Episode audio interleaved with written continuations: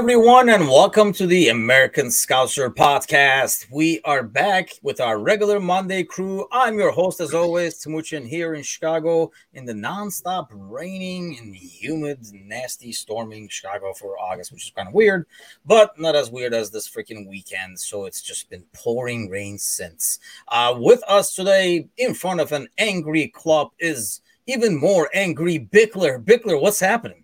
He's not as angry as I am but um, no. I'm here and ready to party. Honestly, man, if we worked on the hair a little bit and stuff, I'm seeing kind of a resemblance there. Yeah, can you do the pout? Yeah, we're getting there. We're getting there. Uh, also with us, with no club in the background, but still angry, is Gally. Gally, what's happening? Always angry. Somehow I left Key West, came back to Western Massachusetts, and it was actually king hotter here today than it was there when I left, which is pretty ridiculous. Yeah, I'm a chronic complainer of weather. My family loves it. So I'll complain about this in a little bit. I'll be complaining about the cold. It's just how I roll, and I'm in the best city for it in Chicago. So let's make you guys even angrier, shall we? And start with trivia. I have a good one since we just had the opener over here, which did not go very well. So we'll talk a lot about that. But it is regarding the openers. In the 31 Premier League season openers so far, what do you think the Liverpool record is? Bickler, let's go with you, as always. 31, huh? Oh, yeah, that's going to be tricky. There's like three numbers adding to yeah. 31 and go. I'll go. the hamster. I'll go. 17. Oh, I picked a wrong number. I should have picked an easy one. you should have stuck with even numbers. I gotta have 17 wins of uh, 10 draws, four losses. I got I don't even think that's right. I just wanted it to add up to 31. uh, that's you know that's uh, half the victory right there. BJ's with us. Uh, the Guy behind the question says greetings, and Alan, as always, how's it going, gentlemen? Tonight, Gally, what is your guess? I'm gonna go 19 wins, seven draws, five losses. Ah, you know what, Bickler, you were almost there, man, almost there. 18 wins. Oh, so it's 18, 9, and 4 is our records. Nine draws, four. Dang, losses. that's pretty close. That is pretty darn close, actually. Almost impressive. That's like two weeks in a row, I think, man. It's close, impressive. But not as impressive was obviously the game this weekend, Saturday morning, crack of dawn. It was so early, we figured we wouldn't even do a pre match show. Victor, what the hell happened? I don't know, man. I don't know. Uh, I mean, apparently everybody was still asleep at the hotel because, like, for fuck's sake, everybody, it was just like no no energy. You know, there's that mad stat out there, something like we the last six league games we've conceded first or something like that, and it's like you can physically watch us come out and kick the ball off in a match and wait and see what the other team does and then respond accordingly. And like that's really troubling to me because like I remember when we built our brand on kicking the ball off like metaphorically wrestling somebody to the ground and then putting our foot on their neck. And like I feel like that's gone. Like I feel like I feel like we're like the schoolyard bully now that just sees how hard we got to fight before we figure out what we're gonna do, and like I, that's concerning. I think that was like the biggest disappointments. I mean, we'll talk about it about like these early games, morning games for us, not as morning for them, but still early games that you know we regularly are not good at and definitely do not start him good. That's for sure. But I mean, I think we talked about it last week when we were doing the predictions. My biggest fear was we knew, Gally, that Fulham was going to come out just all hyper back in the Premier League. That place was going to be rocking. We're away. And it felt like we were nowhere near ready to match that intensity. Yeah, I mean, let's be honest. They they came out and they had great intensity. Their supporters showed up. They got, you know, a big new stand that they're all excited about and they had a good they had a good start to the first 15 minutes of the match. But can we all just like pump the Jets? They didn't play that great.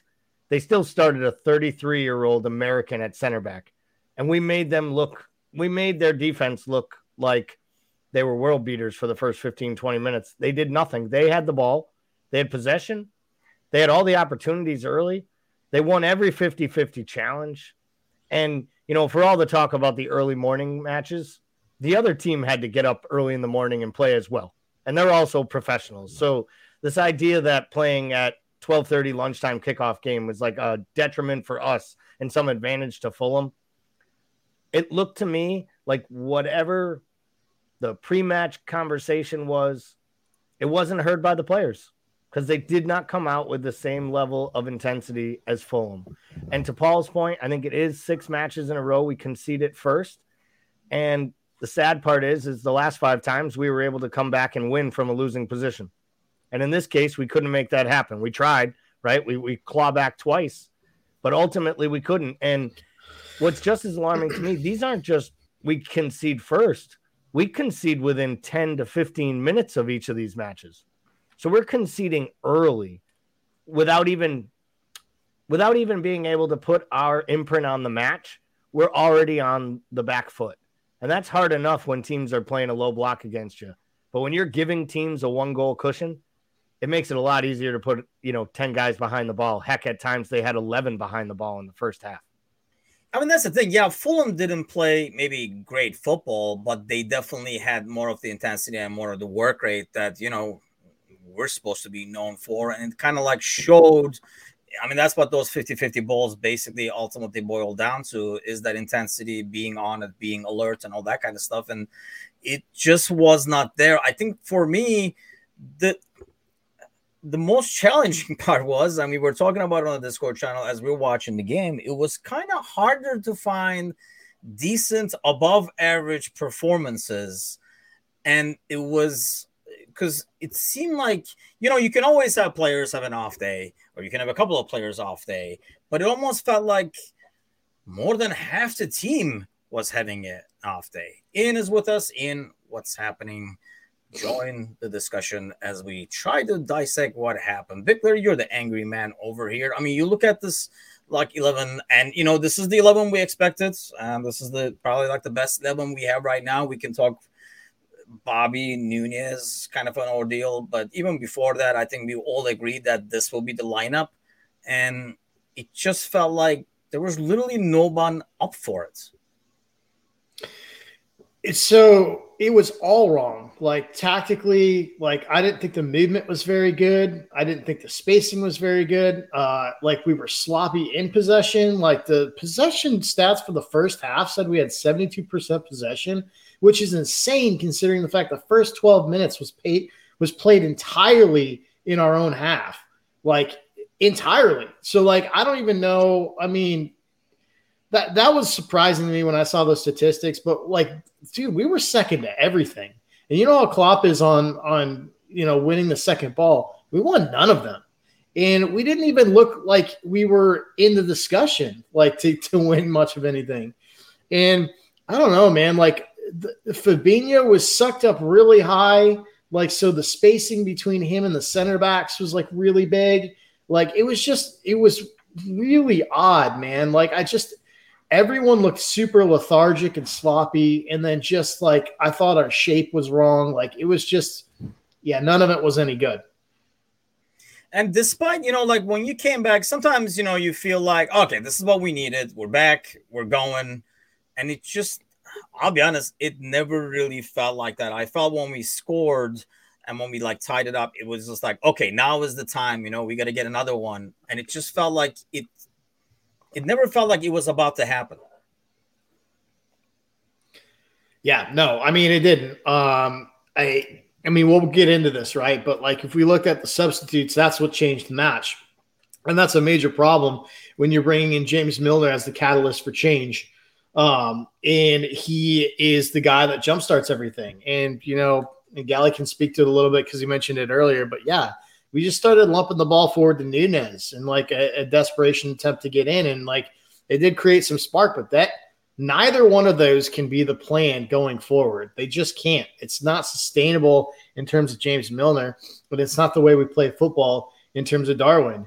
And it just, um, it's nice to see we got some of those changed, but it's just odd, man. Like it's it's just the whole thing was was strange in general. Um, so I mean, let's hope we got the dust knocked out of that and we can move on. But like, dude, like, do you, shouldn't. This is supposed to be a revenge tour. I mean, this is supposed to be the year that we go out and win the league, and like, you can't you can't have a side that needs G'ing up before the first match of the game. You know, we talk about mentality monsters, and I don't know, man. It's really disappointing to see that sort of mindset come out um, because that's all it can be. That's that's got to be a mindset going out, and to to just be that lethargic, that lackadaisical, um, and spend sixty five minutes figuring out how to actually get some effort in is it just as simple as that then, Gally? I mean, not a lot of like X's and O's, if you will, but more about we just did not come out with the right attitude. If we had, we had the, shown the intensity that you know we're known for, and we regularly do. I mean, obviously the, the team on the field was more than enough. I know we're going to talk about midfield and the injuries and all that kind of stuff, but forget the freaking injuries. You, I mean, we're looking at the eleven that we put out there. It, I mean, that's the eleven that we tried out there for big games. Yeah, and, and and that I guess to my point before we even get to the second half and scoring goals, you know, in the first half, it wasn't just effort, it was awareness. I mean, on the first goal, Virgil Virgil of all people breaks the high line and plays the the right winger that ends up making the extra space by Robo and then they make the extra pass and then the cross and I'm sure we'll probably talk about Mitrovic. He's probably still climbing on Trent and Trent's still got his back foot on the ground thinking he's going to head the ball clear Alisson's got his feet work all wrong. He's off balance, laying, you know, it's it's a comedy of errors all across the entire pitch. And to me, that goal, that first goal, it almost exemplified the whole day. There was a big diagonal and switch. We turned the ball over in midfield. I think it was Fab turns the ball over in midfield. Virgil drops the high line. Robo doesn't close the cross, and Trent gets beat at the back post, and Ali's flat footed. It was literally like a comedy of errors across the entire line, none of it funny. So we can talk about attitude and mentality, but if they had just done the jobs that we've seen them do for so many times with the intensity that they normally do it and the organization, to me, the shape was wrong, their attitude was wrong. And more than anything, I also think that they got punched in the mouth and they didn't respond. And and that was troubling for me because normally when we give up a goal like that, we at least start to really play well. And I felt like we just we just we never got off to the races for the first 60 minutes of the match and I think that's got to be troubling when you could argue Diaz was probably the most influential player down the left hand side. Him and Robo had a couple of nice uh, overlaps and interchanges yet still with a couple opportunities. And I know he hits the post on that short angled shot, but Diaz had a couple more opportunities to get the ball on frame and didn't again. And I think at some point we're gonna have to start talking about he puts himself in all these great spots. Now we got to start seeing some of those turn into goals. Yeah, so th- that's the question now that I have for you, Bickler. Because I mean, this is probably as a back line is probably like the worst I've seen us play. And we've had games where we have conceded more, but it just felt like not only defensively, like Van Dijk's diagonals, I think like 90% of them were short. the the balls that he like normally sends over to Mo, you know, most of them got intercepted. They were too short. And then obviously he makes that I it's an error, and I think to me it's a, it's off, but it's a clear penalty in the penalty. And then this goal's build up that Gally was talking about is it just the back line having a bad day?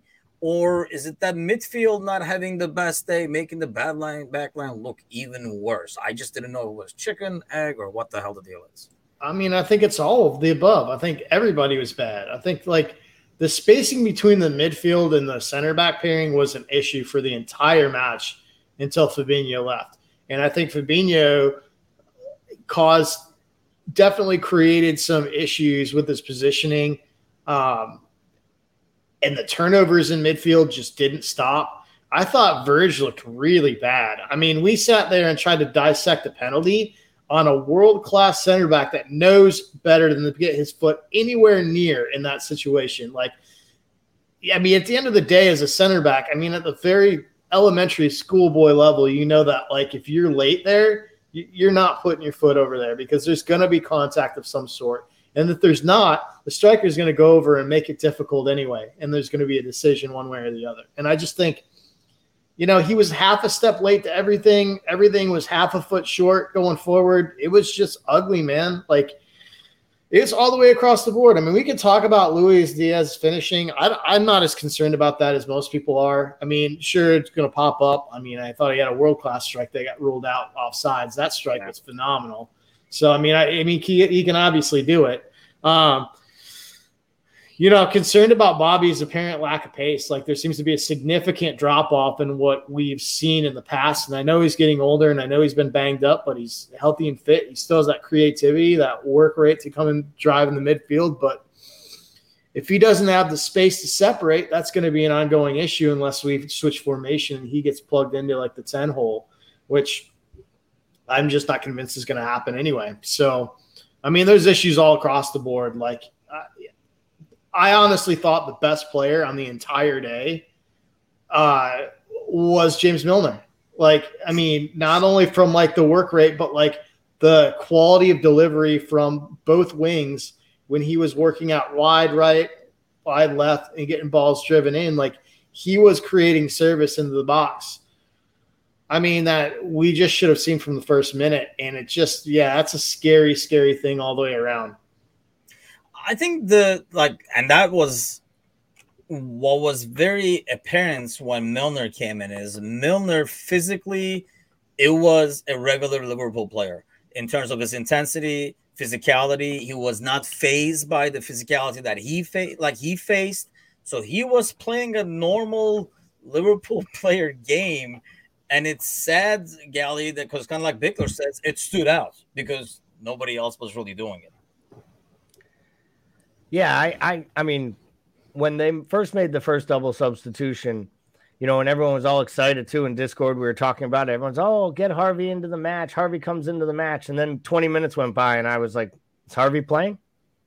Because it really added very little. I mean, I know he was coming in for Thiago. It's a tough uh, ask for him, but it, it just felt like you know and he does a great job when he he links up with mo and i do think they have a really good understanding and as time goes on there could be something really special when they play on the right hand side together especially if trent you know has his offensive game with him. But the the the, the movements that we saw kind of that stagnant play you know nunez obviously brought a directive. He, he brought a point forward to play through. And we all asked, you know, would they play him as like more of a traditional number nine? And it did feel in that match like we did. Um, do I expect us to be lumping the ball forward and him knocking balls down for Mo? Not if we're going to be uber successful, because that's not the type of football Klopp wants to play. Um, and the back heel flick was nice, but let's be honest, it takes a deflection off the defender or it's probably saved or goes wide of the post. So, you know, even the goal he scores, um, he it, it just looked to me like we were off at we were off on the pace everywhere on the pitch. And I just think that it all started with the way the midfield was made up. And the I'm I'm gonna just echo Paul's point. If the 37 year old guy is coming off your bench and is your best player on the day, you have to really start taking looks in the mirror if this is supposed to be the revenge tour to go run down, you know, the Premier League title again. Because I don't know that's happening if James Milner is, you know, needing to make 38 point saving appearances. Yeah, so let's look at Bobby because I think the biggest conversation is going to be as we kind of head over and look at the Crystal Palace game, which I said this in the post match as well. I really think knowing this team, knowing Klopp, and kind of like Klopp's reaction after the game, I would not want to be Palace right now because I really feel like we're going to come out a totally different game and totally different team and what we're used to. I guess the biggest question is going to be who's going to be starting. I mean, was it? It's not like when Nunez came in, you know, Nunez replaced Bobby and everything turned great. We just were like kind of like that's when we were making the push, and I think like Nunez obviously helped the cause. But Bickler, if you're making a lineup, do you still keep things the same and send this 11 out there? Obviously, you can't send Thiago out there, but to make things right and show them what they're made of, or do you make a change and put the guy that made an impact in the scoreline? Um, that's such a that's such a tough call. I, I think I probably stay with Bobby here. I mean, I think it's still early enough in the season. I probably stick with Bobby. I still think he does things and opens up spaces for both Diaz and, and Mo that Darwin doesn't. Um, if we're staying 4 3 3, I'd probably start him versus Crystal Palace. How about you there, Gally? You're like president of the Bobby fan club. Not really. I actually, yeah, that's complete bullshit because that was my takeaway from the city match was how great Bobby looked. Um, what it, you know, what it comes down to for me is is what does Klopp want to do with this match? If he wants to go from the rip, I think he probably should start in a 4-2-3-1 and he should play Hendo and Fab and he should play Bobby and Nunez and go on the attack. I don't think he will. We've talked about this. I don't think they do it enough. Um, I would do that. If you're asking Chris Gallivan what he would do, he would start Nunez through the middle and Bobby in the 10. Because what I saw at least this weekend against Fulham was Bobby was struggling against what I consider two sub tier championship level center backs. He was creating zero separation from them. He had some great pressing. He had some great touches and even had a couple nice little flicks around the box and some nice one twos. We know he has that. But I think at this point, him running down balls or getting into the channel and creating space for Mo and Diaz might not be as fluent as we've seen in, in past years because my concern last year was it looked like a guy who was really starting to lose a little bit of his top end pace. And if that's the case, I think he needs to play more in the pocket instead of dropping into that pocket. And I think in that case, if Bobby's going to start, he starts this next match either in the 10 or in some version of a midfield three. Because I just don't know that you can sit, uh, you can sit Nunez from the start. See, I feel like it will be kind of like what Klopp does in the second half when we have a stinker in the first half. Kind of like trot out the same crew and say, make this right, do what you're supposed to do. I really think, obviously, Thiago is not going to be there. Uh, Ian says Elliott instead of Thiago. I think if he's healthy, we don't know what this illness is, uh, but if he's healthy, I think Keita will be there uh, playing. But I think we put the same lineup out there and not have Nunez you know, use Nunez as that off the bench energy guy for the time being. I think it's a bit harsh on Bobby. And I know what, you know, Bickler's saying in terms of like pace and stuff like that. I mean, he was never like a, you know, a really speedy guy. His thing is more about like movements. And he did still create, he was confusing the hell out of those center backs where Diaz was able to make a couple of those runs behind. I mean, in the first half, Mo was pretty invisible. And more importantly, when Bobby was making those center backs move around, none of our passes that are diagonals from the back or the long balls coming from the back were accurate. So even when you create the space and you have like Diaz and Mo make a run behind, we just could not get the ball to them. So I think that obviously makes Bobby worse than he is because he's there to kind of like shift people around a little bit. I still think Bobby starts and, you know, we get uh, Nunez off the bench in case of an emergency kind of an ordeal. Or I think he's almost like slated to come in later in the second half either way, regardless of how the game is going. But I guess the bigger issue now that I know will make Bickler even more pouty and angry is when we talk about the whole midfield situation and injuries. So, is this just the perfect storm, Bickler, or how mad are you? I'll let Dude, you. I just want to fucking skip this segment altogether. like, I just, I literally just don't even want to talk about this. Like, I mean, yes, it's the perfect storm. It's the perfect storm that's been happening for fucking two years now. Like, we have like a top four, we have a top four midfield that's had age and durability issues, a combination thereof, for like literally two years. We've had two full summer windows to address it. And we got the whole COVID thing, and we're not going to spend this window. And then this is the window we were going to invest, right? In like I just do not get it. And I know people are going to be like, oh, we got Harvey's got to play. And what do you do with Curtis Jones? And what do you do with Carvalho? And it's like, look, those are players that do well in advanced positions. And can Harvey play an eight? I think he probably can. Can Curtis Jones play an eight? We don't know yet because it's such a mixed bag. And like, I don't think those are players that you can rely on throughout the season as guys that are going to back up those four. We're still in a situation where we're hooking Fabinho and sending James Milner in. And I'm sorry, that's not good enough. It's not good enough. In any other suitable backup to Fabinho is you pulling Henderson back, which one then what do you do there? Like it's just not it's not good enough. And like there's players out there, there's players available. And like I don't know if this is Klopp being stubborn and being like, I want this player, and if I can't have him, I'm not going to have anybody. And maybe that's the case, but like to me, this is bordering on like dangerous either naivety or arrogance. And I don't think Klopp's stupid. So I'm going to go with arrogance. And like I it's that fits because we came out like an arrogant team that didn't care this week, this last week versus Fulham.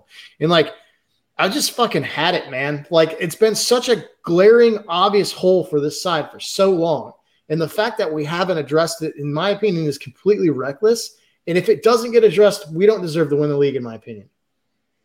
Yeah, almost like we added a player in Carvalho who more probably suits what we already had, but we never did a backup for. It suits a know, formation that we refuse to play. Or we bought exactly or that. pieces for a four. It's the same thing with Darwin. We we bought players and he, we were in for Tchouameni and we bought players for a four, four two three one, and then we're not going to play it. It just it makes no fucking sense to me. None.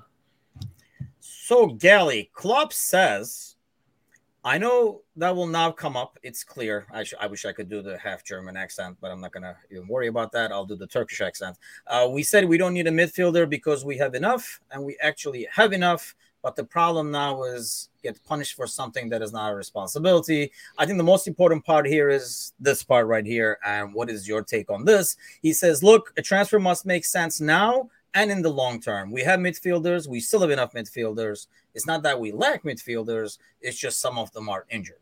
This is not a good switch situation. I don't like it at all, but we have to see how we react on that. But for sure, not panicking. What is the moral of that story? Blah blah blah. Yeah, he's full blah, of shit. Blah blah. Damn, you guys are you know angry. what that was? no, you know what that was? That was literally like that was that was like the adults speaking on peanuts. It was like you couldn't hear it, right? It was just like everyone's talking and you can't actually hear it. Oh, I thought you meant like my said, reading or something. well, no, I mean that was that was also tough, but that was just the Turkish accent. Um, Thank God I got the subtitles on. You had to look down and look up all at once. You kept looking down and up, and then you'd lose your space. It was pretty good. Um, I'm happy you didn't try to put Klopp's accent on that. That would have been even worse. Yeah, I'll so, work on my German accent you know what I take out of that?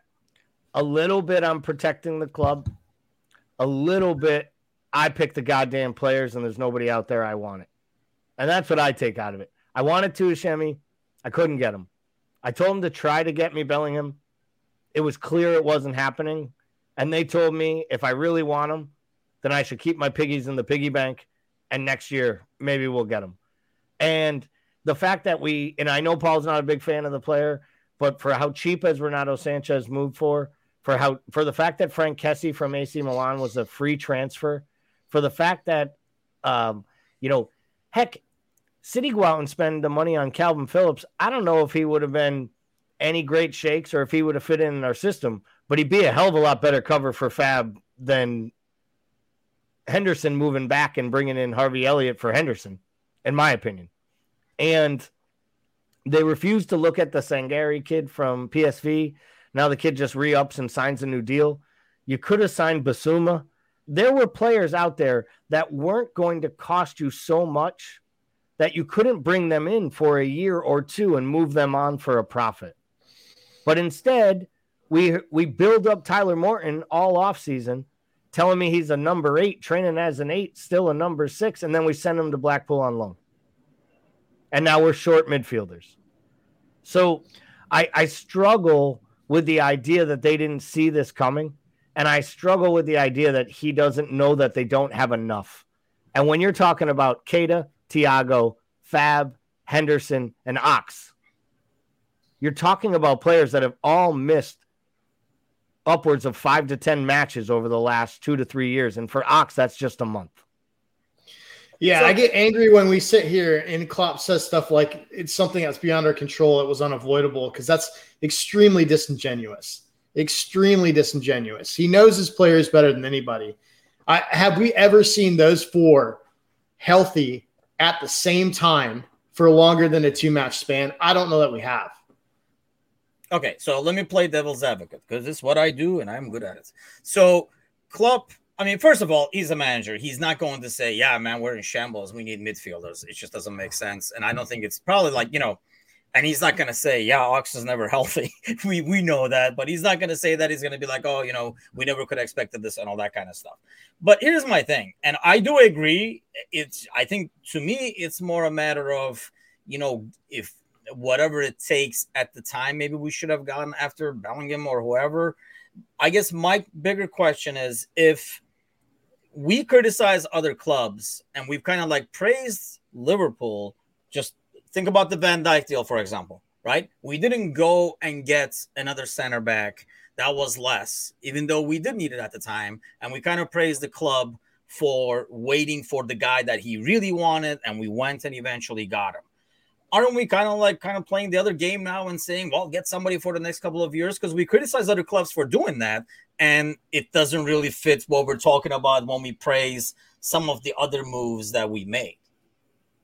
But I'm not asking you to go spend a hundred million on Declan Rice because we can't spend a hundred and thirty on Bellingham.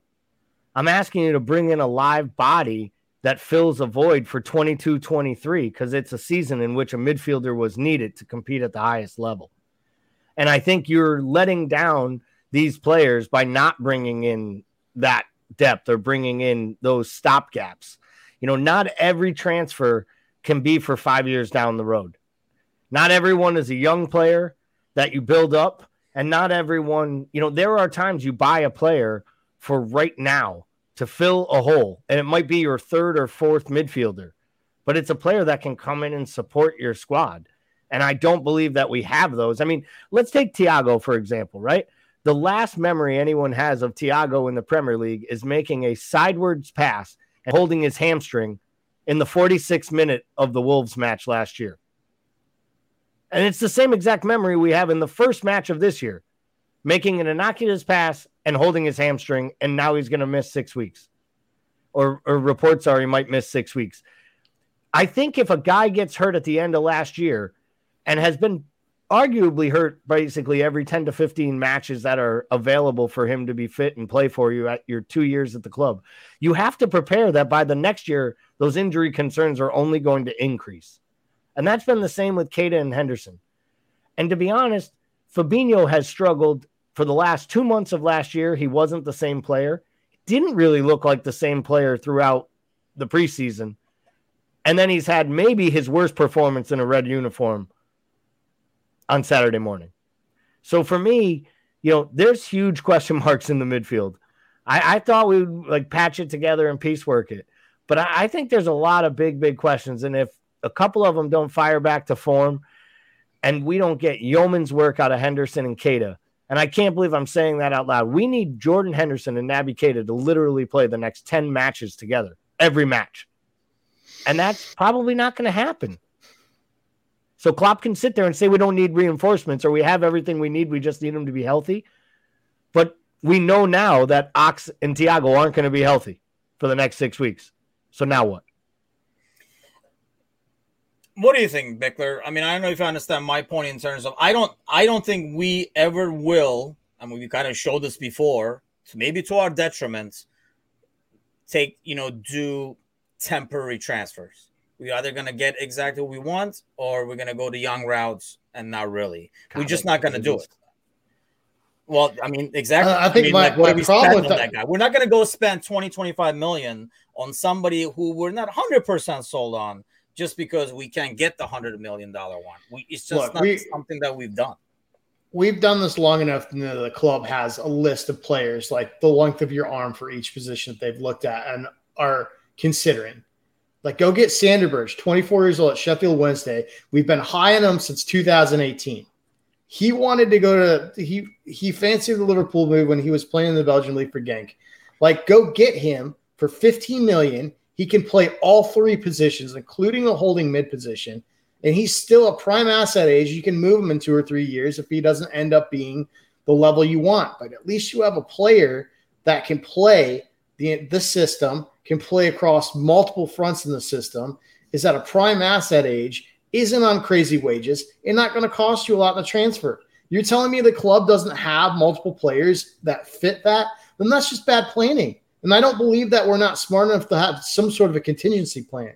Like I don't believe that. I just the the, the fact that we haven't executed that we haven't pulled the trigger on some sort of contingency plan around the midfield to me is inexcusable completely inexcusable. That, it would not be money because the you know based on that price, you're saying it's not the money, it's more club stubbornness or feeling like we either get that guy. Dude, you lose seven and a half million dollars just in TV money per place on the table. Like, go get somebody that's 15 million and plug them into the squad so you have that depth.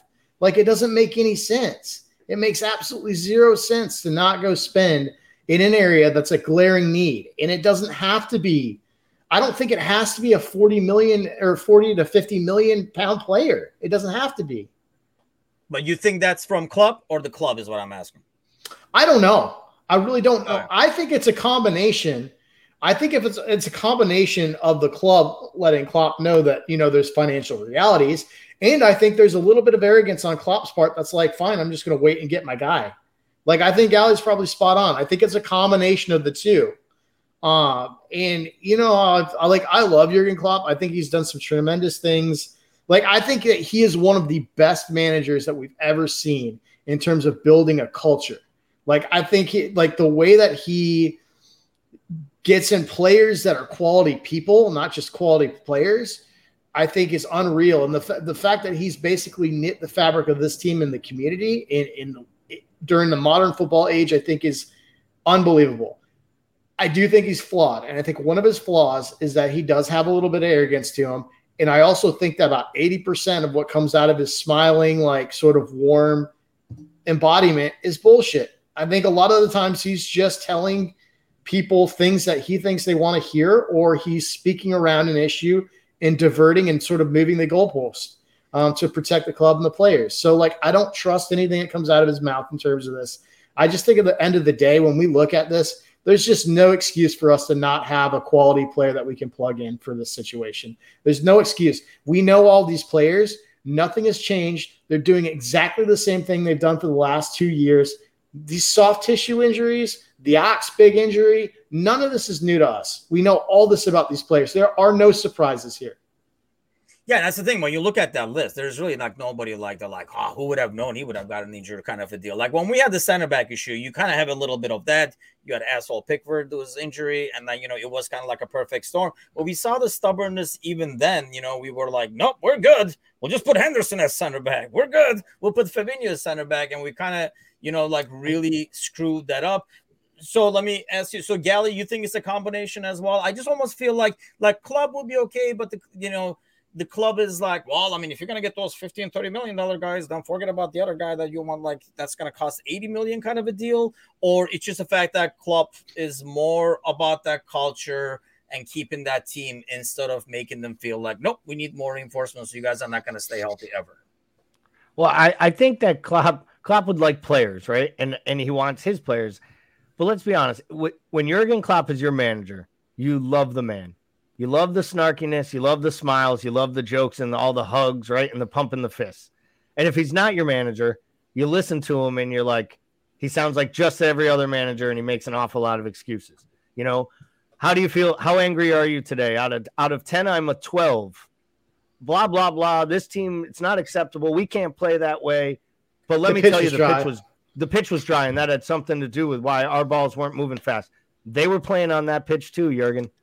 Like the it, it was a yeah, hundred degrees. I didn't to cut you off, but I think that's kind of blown out of proportion. That's one thing he said. I know, you know, everybody ran with that headline that he said that the pitch was dry, but he's not like you know he put that on there. An, I think that was just like a side thing of you know a sucking. But why say it?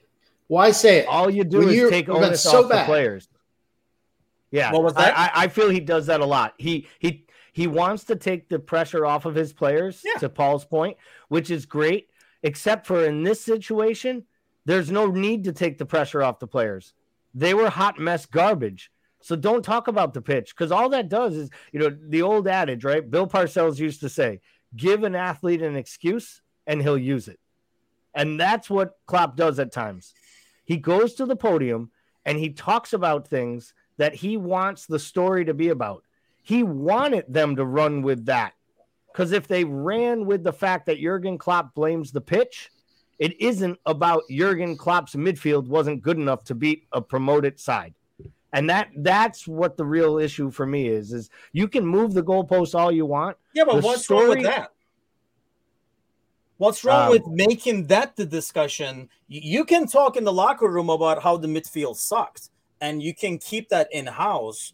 I think that's him, like you're saying, protecting the players. And I don't know, like, what is wrong with that in terms of let's all the Facebook, Twitter bozos focus on and then blame him for making that as an excuse. In the locker room, I'm sure he's not telling the guys, you guys did great, it's just fucking pitch sucked. So, like, Yeah, I, you know what I, I mean? I, I, I do see that. I just, you know what it is? I'm sick of it. There's never any talk about uh, dry pitches when we win four to one, or we have a, a blinder and we beat City three nothing or three one in the cha- in the Community Shield. Right? All it was was wonderful, and this is how great we are, and, and we're doing everything right, and these boys are so ready. And then a week lo- later, they weren't. And I think sometimes I would have rather him left it as Where's my level of frustration? Out of 10, a 12. It's on my players, it's on me. We're going to figure it out. We're going to get together in training. We're going to figure it out. Look at the tactics. We'll be better for Palace. I don't think it needed any of the other stuff. It didn't need to be talked about five subs last year, all year long, when you're making two an average of less than two subs a match. You don't need to talk about five subs. It wasn't it wasn't needed, but he wanted to get it out there that he didn't think that the way the league was going. He's a brilliant man. He doesn't say anything. For no reason, which is why when he lays out a missive that takes you 45 seconds to read, we all know there's a whole bunch of little underlying nuggets in there. And what it read like to me is is I'm not telling you we don't have enough talent. I'm not telling you that we could use more talent, but I'm telling you we got an injury problem. Go buy me somebody. To me, that was a call for players, not him saying he didn't want players. And he just does it through the media. And I See, don't know that that's the most. So you take that as him kind of saying, "Hey, we need somebody over here," because I was kind of like he kind of like talked from both sides of his mouth over there. It was like, I mean, we don't need anybody, but we do have somebody, but we don't have anybody, kind of a deal. That's why I was like asking you guys what you guys took from that. So you're thinking that's more like a message to the the powers that be that we need to bring somebody in. It's either we need to bring somebody in or it's speaking to the players in the room to say some of you need to step the F up. Yeah, I guess it could be a combination of both. That's a good point. So Bickler, does anything happen? Does the powers do the powers that be hear that? Did they just read my Turkish accent reading that again? Or we just move along as I don't think originally it's. I don't think it's. Look, if you're getting Klopp wanted a midfielder, I think he could get a midfielder. I don't think it's that. I don't think he's speaking to the owners of the media. I think it's just a non-answer, which is what he does. He gives non-answers, and I think I, I have no faith that we're going to go get anybody. Uh, I think that he thinks that like this will correct itself over the course of a season, um, and we'll be fine. Uh, I just think that that's what he thinks, and I think it's because he's stuck on somebody that he wants that he can't have right now. Um, and I got to tell you what, dude, I'll say the same thing. Like if it's Bellingham, we should have figured out a way to get that done now because it's not happening next year. His price is going to be forty percent higher at the bare minimum. There's going to be multiple clubs, including Real Madrid, involved. It's not going to happen next year. Like if that was the case, we should have just gone and figured out how to get a pre-deal done, like we did with Naby.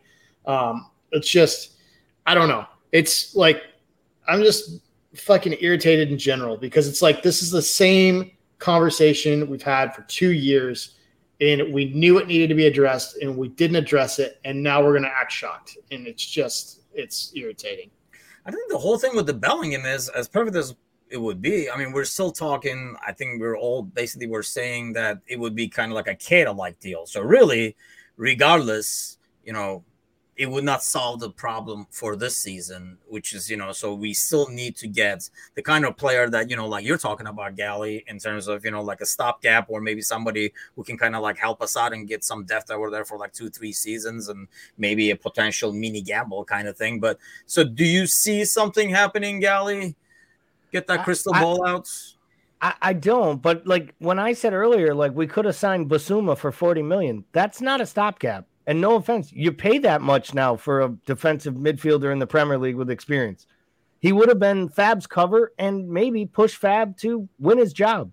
I mean, Bellingham comes in, he's gonna what just take Henderson's job right away. I mean, is that that's the idea, right? He walks in, he takes number eight, he slides into Jordan's role. I mean, you're buying to have depth for years to come. So I just feel like this whole idea that if if we're only going to buy first team 11 then no liverpool fan will, or supporter ever wants to buy anyone because i never hear any one of our players needs to be replaced you know they're all good enough to start every year and every week and you know that was my whole argument with Mane. Everyone wanted to buy a new winger, a new attacker, but then nobody wants to sit Mane, Mo, or Bobby. So it's like you have to get these guys and push them forward. My real question is this Will Jurgen at least tinker and or attempt at trying different people that might solve a problem. So, you know, Costas plays a left midfield role for Greece at times when at, in certain formations. Like, would he give him a chance playing in the midfield and playing him in the Thiago role?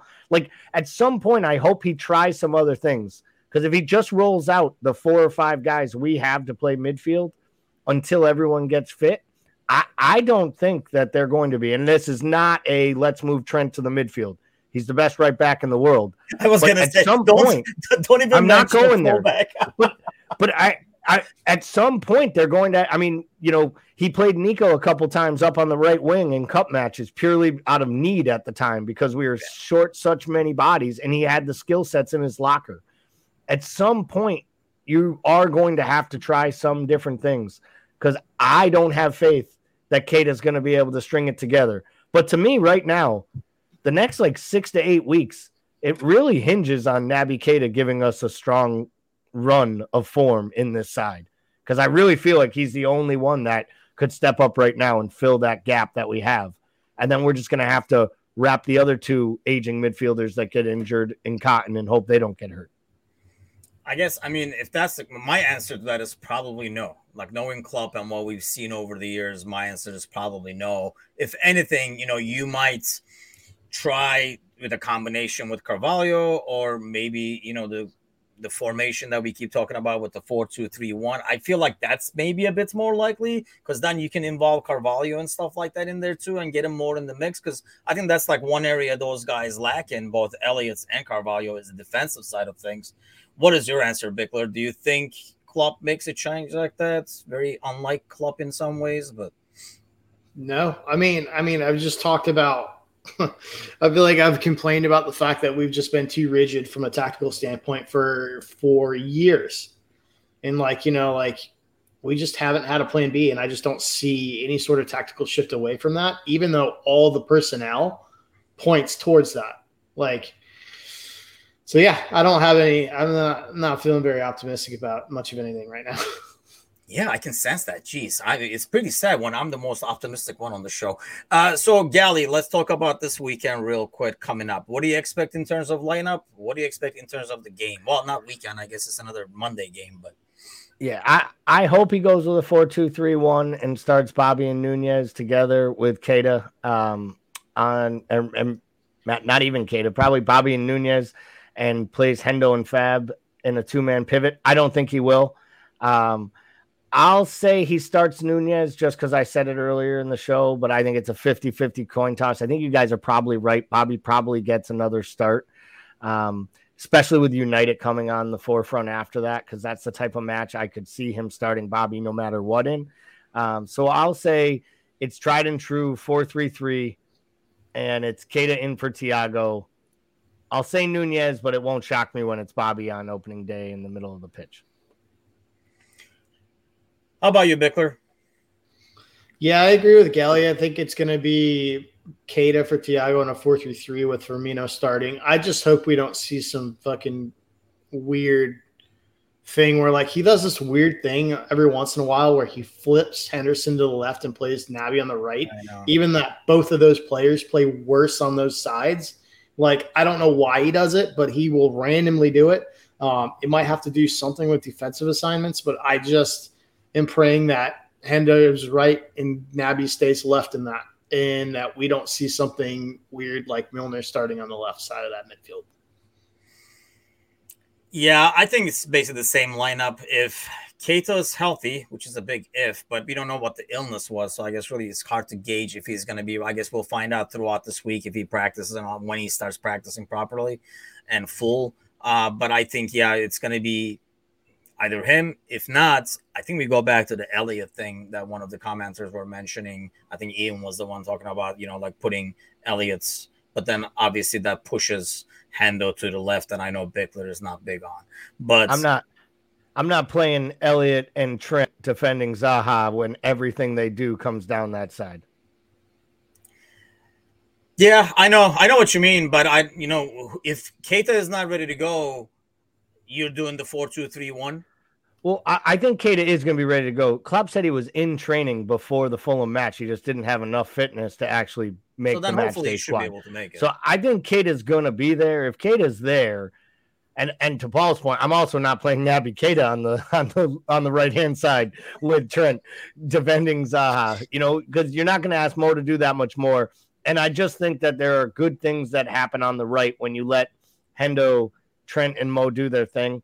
Um, you know, is there a shout or a possibility that Fabinho could not start this match and he could do the unthinkable, which is start Hendo in the six and Milner on the right, Keita on the left? I know it drives you crazy, Paul, but unless there's some kind how... of an injury, I just don't see him benching Fabinho, making it look like it was him. I just cannot believe the year is 2022 and we're talking about Milner and Henderson in the same midfield. I cannot believe it. Bring Gini back. Bring sexy he, back he, to the midfield. He, voluntar- he voluntarily made that move. Bring Coutinho. Like, oh yeah, there you made, go. We can start the Coutinho. So I'll get Gini back in there, and we're good to go. So he voluntarily made that move on Saturday, and it was to yank Fabinho, not because he was worried about minutes, but because he was the worst player on the pitch. But you can you tell a player, yeah, you're having a stinker today, but kind of like almost like benching him the next time going in. I don't know. If I'm a player, I'm taking that as this game was my fault then, because it was not like everybody sucked. That's why I'm almost expecting uh, the same team being tried out there. Obviously, Thiago can't due to his injury, but you know, go out there and show them how you're freaking supposed to. I'm really optimistic about this game, guys. Uh, Dude, so yeah, let's why are you get so happy. It's I, weird, I, have dude. no freaking idea. I just like seeing it, man. Uh, Gally, what do you have for a score prediction? Uh, I was gonna say two 0 but I'm gonna actually say it's a tighter match than that. It's two to one. We will win it, um, but I don't think it's gonna be easy because I just don't see this team at this point like anything easy for me to say, oh, yeah, they'll get a clean sheet. You know, Palace had been playing really well uh, before the running into the juggernaut that was Arsenal. So, you know, I'm going to say 2 1 Liverpool. We squeak it out. Bickler, what do you have? This is a shocker. It's bizarro world this Monday. Go ahead. What do you have? I'm gonna have two one Liverpool, and I'm gonna hate every minute of it. I'm gonna hate everyone afterwards because I still think it's gonna be like too close and no one's gonna play well. I'm expecting like a 3-0 or a 4-1 Liverpool victory. Dude, They're going to come out and kick some ass. I'm telling you, I don't know why I feel that. Shelton says 2-1-2. He's going with you guys. Alan Walnut says 3-1. Uh, uh, Boys was selling like 3-1 as well. Uh, I'm thinking they're going to go out there full of piss and vinegar. Dude, I am fairly certain, just by your general demeanor tonight, that your multivitamins got replaced with edibles. Like yeah. because you're like you are incredibly happy and optimistic. It's just extremely strange.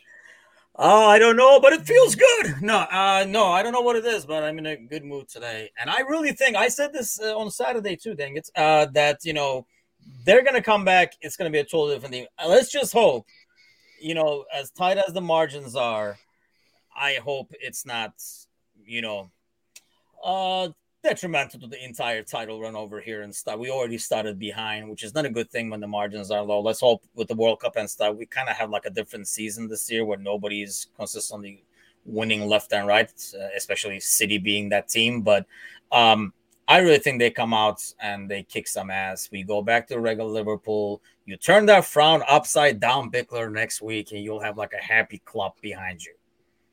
Uh, this has been great. This has been great. Yeah, maybe it was edibles. Okay, well, any any parting thoughts? Any more angriness to offset my happiness? What do we got? Gally, anything? Gally is just in shock. I am. I'm blown away. I, I feel like normally I would come in and start uh, talking all kinds of shit and being all happy and saying we'd win 4 0, 5 0. You'd be telling me, ah, geez, 2 1 tops. It's going to be tough. We just played poorly. I come with like a realistic, this is going to be hard. And you're like, yeah, I think yeah. we just put the sword to them because I saw so many good things last Saturday that made me think that would happen um, with less players. You know what? Available. This could be one reason I'm happy, by the way. Uh, Boaz says you should show the leaderboard for the fantasy league. It's too early to pick up the big league, but in our contributor league, when it's head to head, I took on the mighty fantasy player that Bickler is and squeaked a win. So that could actually, you know what? There you go. Puzzle solved, Bickler. It was that yeah. win. It was it was a tight one, but it was kind of this is what I hate about fantasy. Another thing I hate about fantasy, where I had Haaland and I was just such torn. Like he scored that penalty, I'm like, damn it. But at the same yeah. time, I'm beating Bickler. It's just torn. That's one thing I hate about. No, fantasy. it was a double loss because I lost to you and I really got beat by Haaland, which felt like it. You know, it felt like cruel and unusual. Like it was unnecessarily cruel. Like it's like I'm cool. Like it sucks bad enough to lose to Mitchell, to lose by by just Haaland just sitting there in a fucking yoga pose, like. But uh, I know you're over there. Like I, I don't, I don't know. I'm not convinced. It's, I'm not convinced it's fantasy. Something else is going on with you. I don't know if you got a stack of Lunchables over there. What's going on? But yeah, you, you'll never know, buddy. That, you'll never know. It's, that, on the camera. It's that second dog that's on its way. It's the excitement that is the pain that will be that new puppy. Yeah, there's another Man, family. You know how to handle a dog. Watch, you'll be like Stitch in no time watching the just, game with me. I just have to double up the the snacks. Just so we're clear, you you gave me all this shit about this puppy and how Stitch was house trained in two days and he was sleeping through the night five minutes later. This dog gonna come into your house and literally just run roughshod over shit to the point where Stitch won't even Stitch will be taking dumps in the middle of the floor once this puppy shows up. So you think it's gonna be bad now. You wait. That's probably what your penance is gonna be for being so happy today. Oh man, yes, actually, that's going to be exciting. Next Monday, I'll be introducing the new puppy, uh, Leo. So it's going to be Leo and Stitch uh, to the world that's Liverpool watching in the Uras household. He's going to be up for quite the experience, and I'm going to have to update my wall over there and throw an additional picture once he starts getting snacks. But we'll be back here next Monday with a hopefully we'll return to the regular. I'll be the pessimist. You guys can be optimist. Bickley will always be crabby. Nothing's going to change there, so you shouldn't probably expect that. But we will be back after a win. We'll be talking about it fresh on the day of. Thanks a lot, everybody, for listening, and we'll see you guys next week.